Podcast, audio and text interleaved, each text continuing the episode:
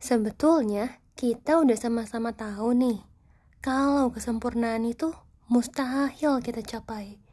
Tapi kenapa ya di saat yang bersamaan kita itu masih menuntut seseorang untuk jadi sempurna? Atau sebaliknya, seolah-olah lingkungan sosial menuntut kita untuk jadi sempurna.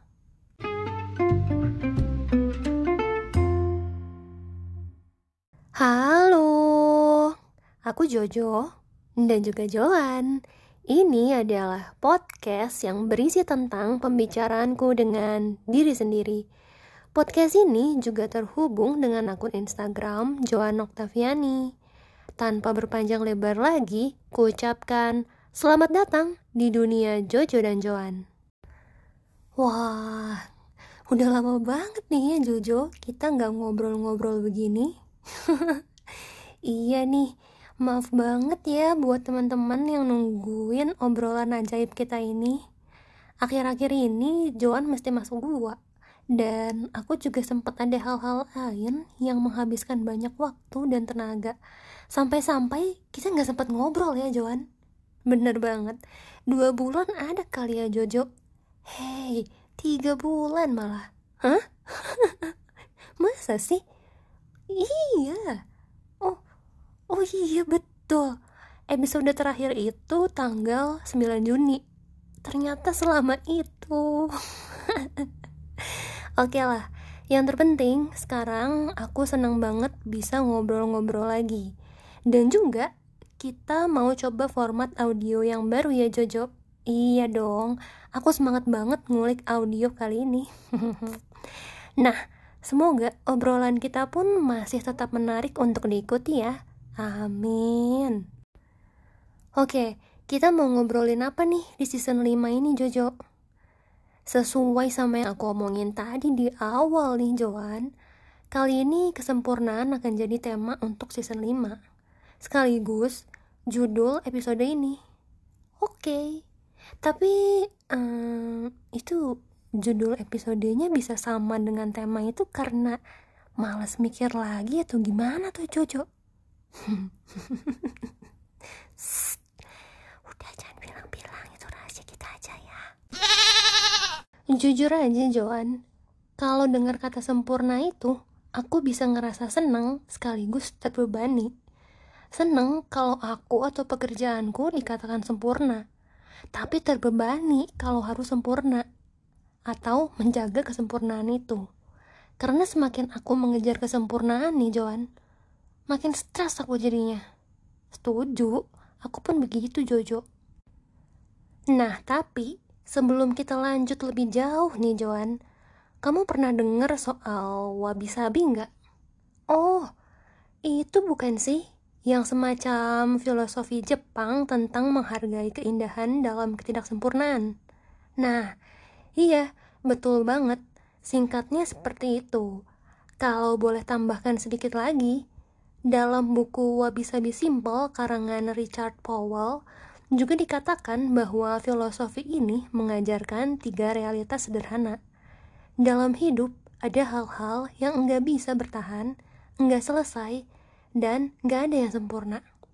Fokusnya memang pada menghargai dan menerima sesuatu yang enggak sempurna apa pun alasannya. Kenapa? Karena ketidaksempurnaan adalah bagian dari hidup yang gak semestinya disangkal. Hmm, setauku juga filosofi ini bisa diterapkan ke berbagai hal kan Jojo? Bisa ke desain interior, diri sendiri juga bisa. Betul. Sesederhana nggak senewan sewaktu lihat buku kita kena tetesan kopi. Buat beberapa orang, itu susah banget loh. Hah, aku termasuk yang kesusahan juga tuh Jojo. Bisa sampai marah-marah loh sama diri sendiri. iya kan? Penerapan wabi-sabi untuk diri sendiri pada dasarnya memang belajar untuk menerima kekurangan diri. Eh, tapi Joan, kenapa tuh? Kok kamu kelihatan kayak mikir keras gitu? iya, Aku kepikiran aja nih Jojo. Kupikir selain menerima ketidaksempurnaan itu, kita juga bisa memikirkan ulang definisi dari label sempurna itu sendiri. Maksudnya gimana tuh Joan? Jadi gini, aku lempar pertanyaan ke kamu ya Jojo. Gimana kalau ternyata yang disebut sempurna itu justru adalah yang gak sempurna? Oke, paradoks ya. Terus, jadi kondisi sempurna itu bisa tercapai bukan karena terdiri dari hal-hal yang baik aja, tapi justru ketika hal-hal baik dan yang buruk bertemu, ada kelebihan dan kekurangan. Dengan adanya dua sisi itu, sesuatu jadi seimbang, dan yang seimbang itulah yang disebut sempurna. Oh, ya bisa juga kita mikir begitu ya. Jadi, bisa kita bilang ada berbagai cara untuk menerima ketidaksempurnaan itu gitu kan? Iya.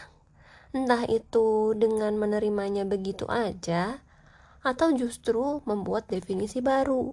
Memang sih Jojo, kupikir juga untuk membiasakan diri dengan definisi baru ini agak susah ya. Karena label sempurna yang udah nempel di benak masyarakat kan sempurna yang cuma terdiri dari hal-hal baik aja.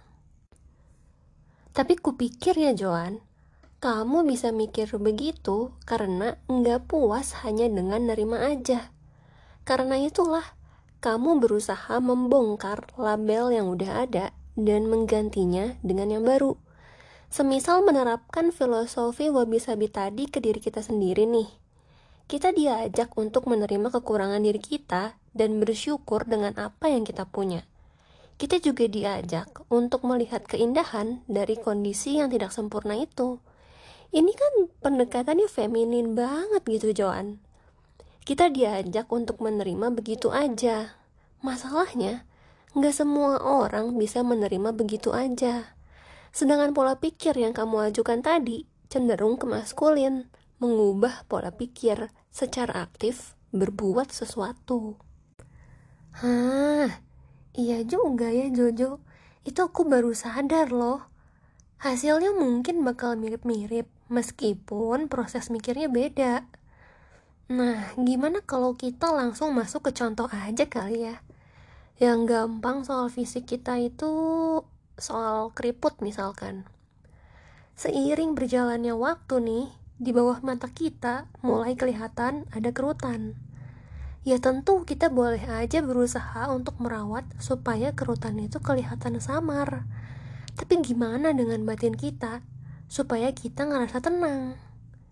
Ya, kita bisa langsung menerimanya begitu aja kayak filosofi wabi-sabi tadi.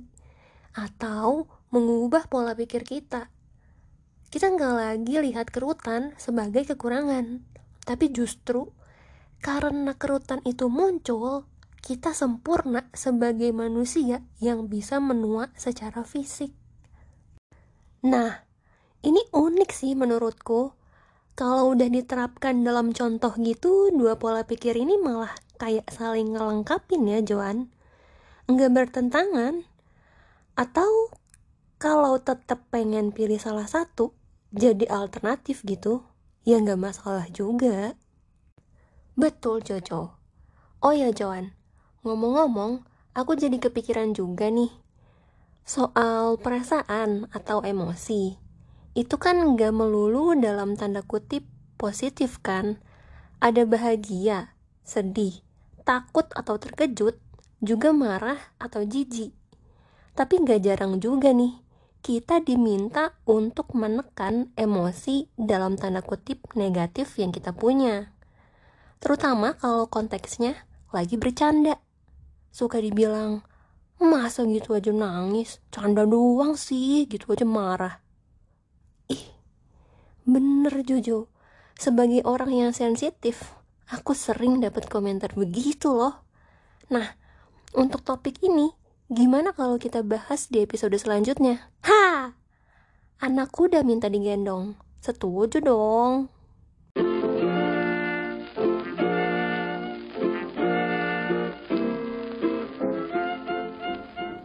Dengan demikian, Jojo dan Joan pamit. Terima kasih udah mau meluangkan waktu untuk dengarkan obrolanku dengan diri sendiri. Maafkan kalau ada salah kata yang membuat kalian ngerasa gak nyaman.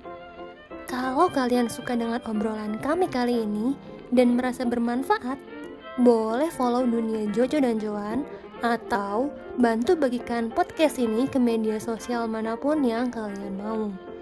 Terima kasih sekali lagi. Semoga kalian dapat berkat tujuh kali lipat dari biasanya. Bye bye.